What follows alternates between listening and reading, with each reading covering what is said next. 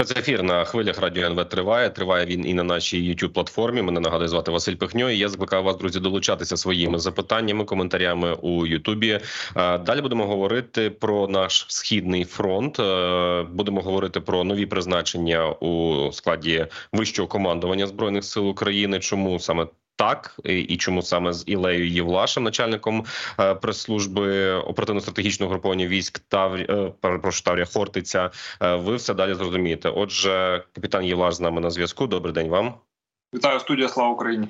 Героям слава е, справа в тім, що Олександр Сирський, нині головнокомандувач збройних сил України, раніше очолював якраз оперативно-стратегічне угруповання військ Хортиця. В підпорядкуванні його Ілля Євлаш служив. Ну і продовжує служити зараз відповідно вертикалі головнокомандувача. Е, тож трішечки е, хочемо розібратися із тими, врешті-решт, кадрами, призначеннями, які відбулися, адже чимало із тих генералів та офіцерів, які служили в оперативно-стратегічному угрупованні військ Хортиця зараз е, займають найвищі військові посади у складі генерального штабу. Та найперше, е, пане Ілля, я би хотів вас е, запитати щодо ну направду такої, знаєте, дещо воно виглядає скандальної персони з усього апарату призначення Олександра Сирського йдеться про е, командувача нового командувача сил е, територіальної оборони генерал-майора Ігоря Плахуту.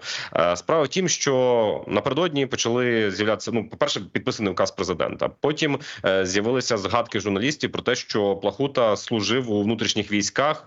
Нині це Нацгвардія і командував підрозділами внутрішніх військ на під час майдану, під час революції гідності 2014 року. Потім він був в УДО в Державній службі охорони.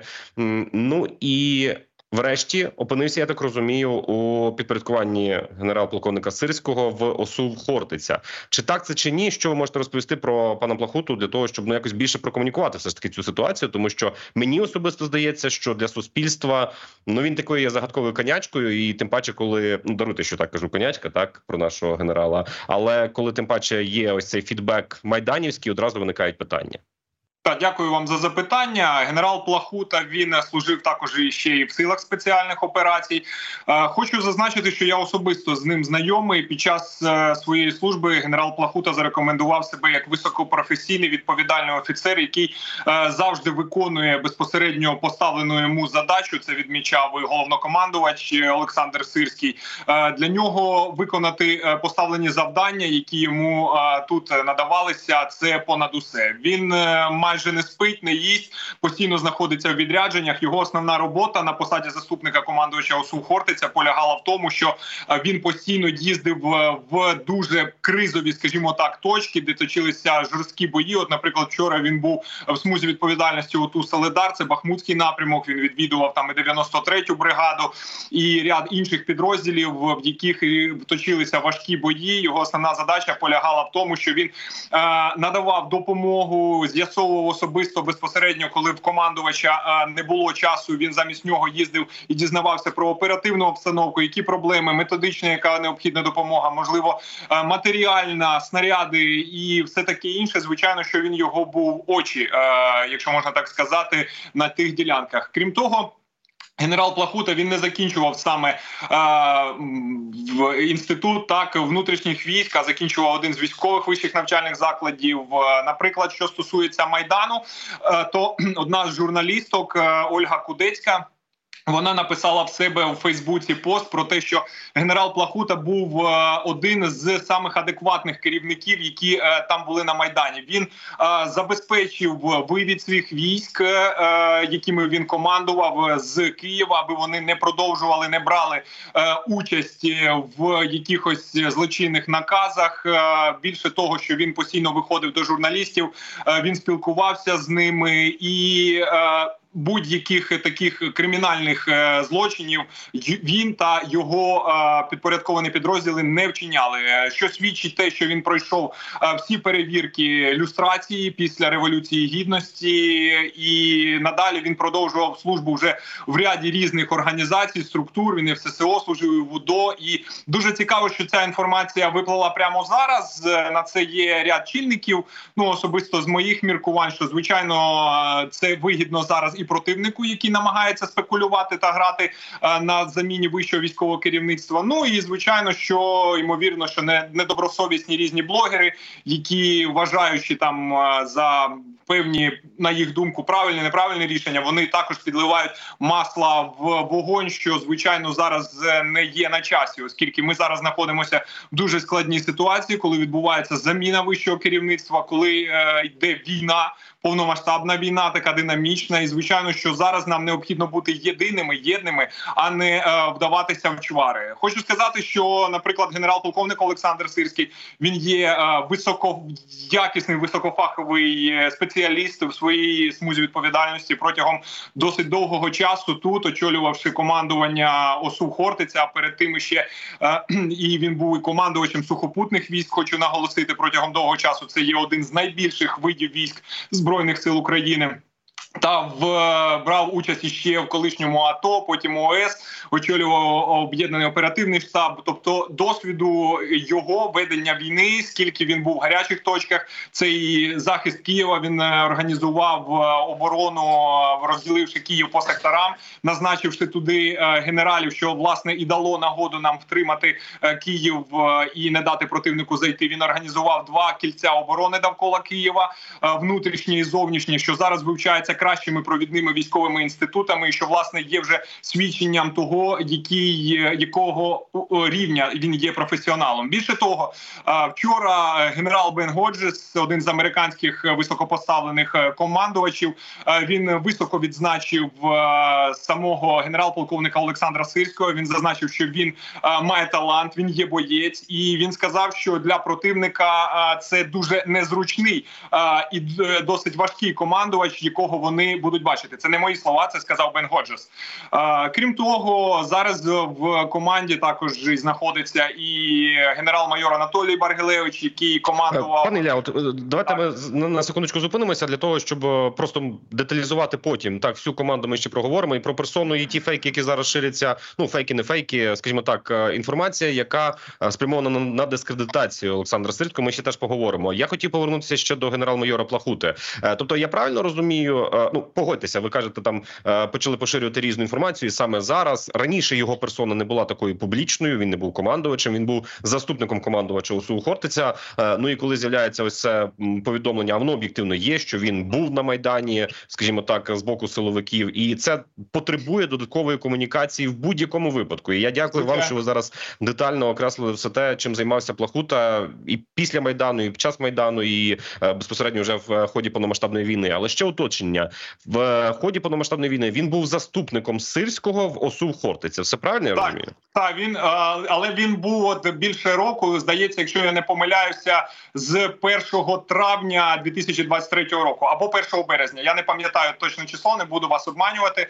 Але так він був заступником. До того він також е, був е, командувачем сил спеціальних дій, командування е, сил спеціальних операцій. Тобто він обіймав досить високі посади, і він також був в УДО. І хочу сказати, що на початок повномасштабного вторгнення з ним також було досить багато учасників революції гідності і учасників, які складали в добровольчих батальйонах, е, з якими також він е, проходив службу. Це і ДУК ПС, там були представники, і досить досить багато інших підрозділів, з якими разом е, генерал Плахута виконував свої завдання.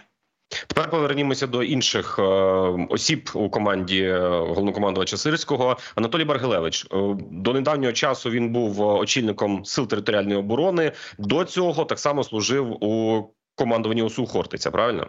Так, і в командуванні сухопутних військ, і перед тим ще створював територіальну оборону. Це також досить потужний офіцер.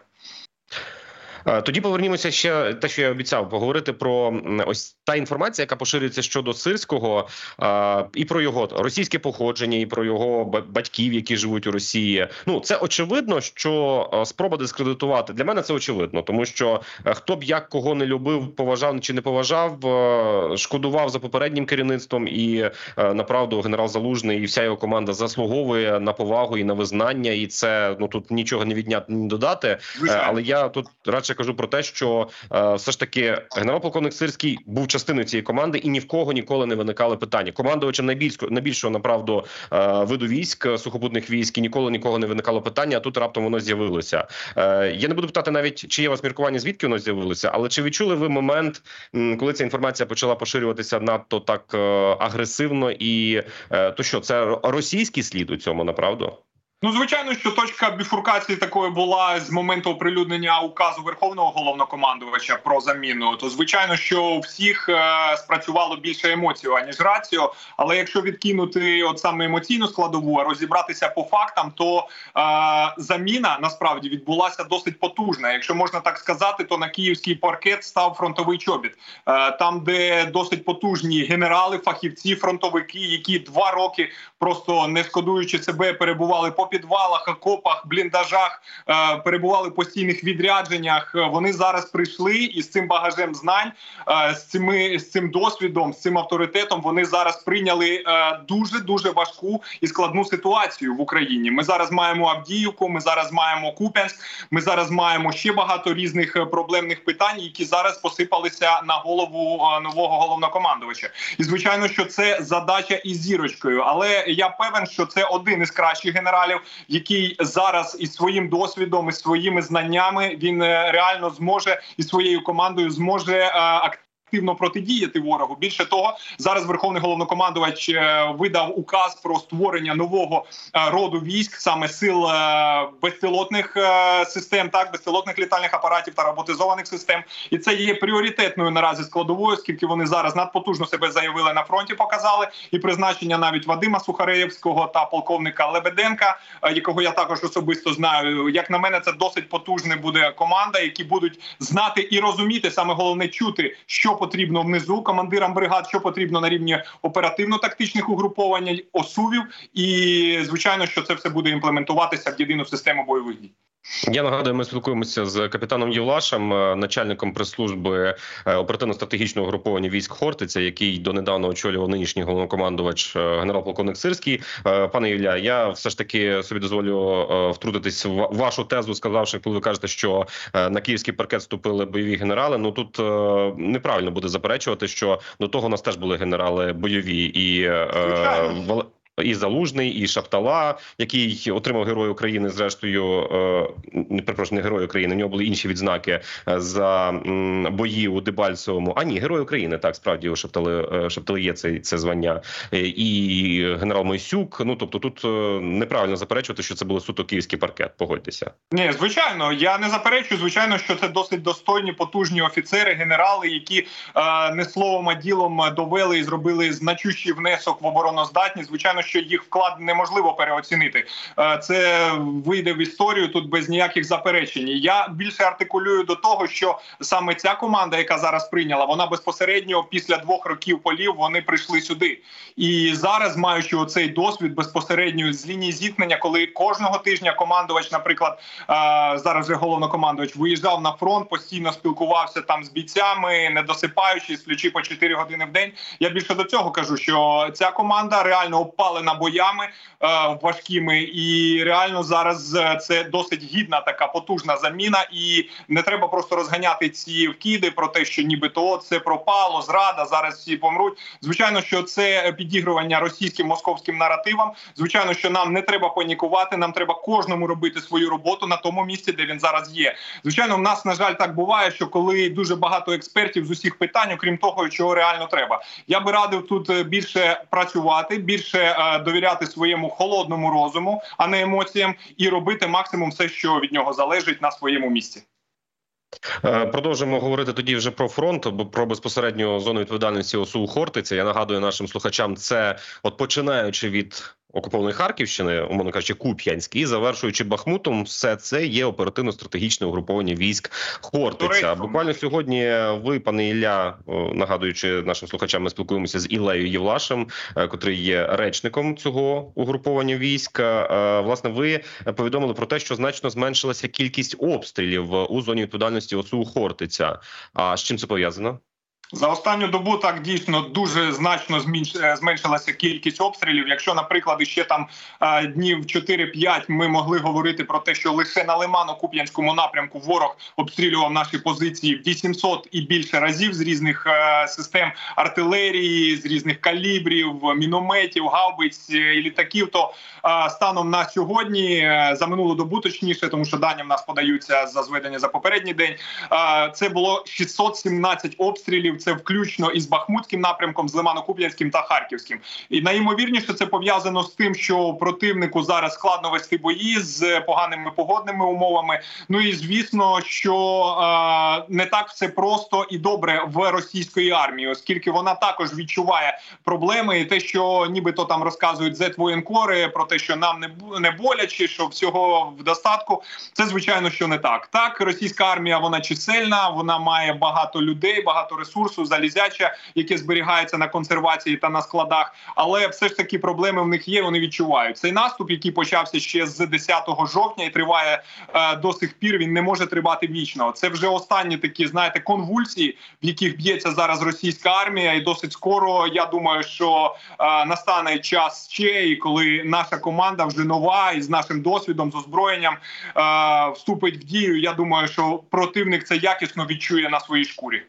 Ви впевнені, що це не є передчасно, так от і не е, такий, ну як би сказати, марне очікування будує ось така заява про те, що противник точно видохнеться і буде, скажімо так, наш я не знаю, наступ чи що, чи як це правильно зрозуміти? А, про те, що свідчать навіть не лише там мої коментарі, так або не лише нашого сулу, а, навіть очільник гурмо, генерал-лейтенант Кирило Буданов, зазначав про те, що використання противником ураганів уже є рідкістю, а смерчів це взагалі щось таке із е, ряду взагалі неймовірного. Вони відчувають снарядний голод, вони відчувають брак людей, вони намагаються якось запихувати. А, м, ці дірки своїми якимись резервами, перекидаючи їх з місця на місце, намагаються імпортувати е, озброєння, намагаються імпортувати якісь снаряди з північної Кореї, з Ірану. Але ситуація насправді складна. Санкції діють, і зараз у них е, основна задача це підтримувати цей темп, цю інтенсивність високу до проведення так званих виборів на Росії, оскільки їм потрібно показати для свого е, внутрішнього користувача,